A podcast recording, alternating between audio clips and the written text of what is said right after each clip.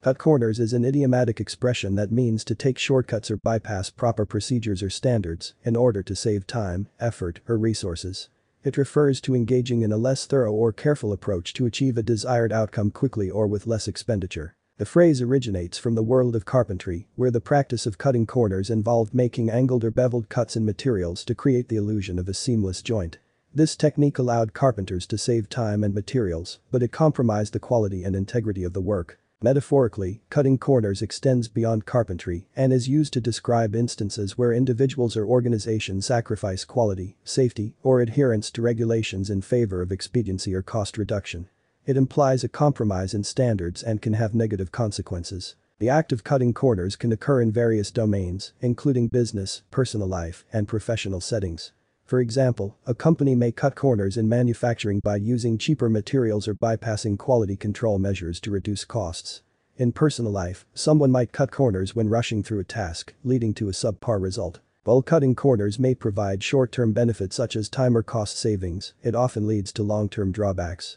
By bypassing essential steps or requirements, the quality of work or outcomes may suffer, potentially resulting in errors, accidents, or inefficiencies. It can damage reputation, erode trust, and have legal or ethical implications, depending on the context. It is important to note that not all instances of streamlining or efficiency seeking constitute cutting corners.